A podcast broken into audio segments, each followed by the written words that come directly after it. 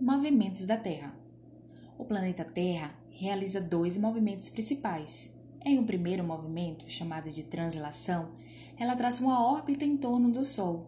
Realiza também um giro em seu próprio eixo, chamado de rotação.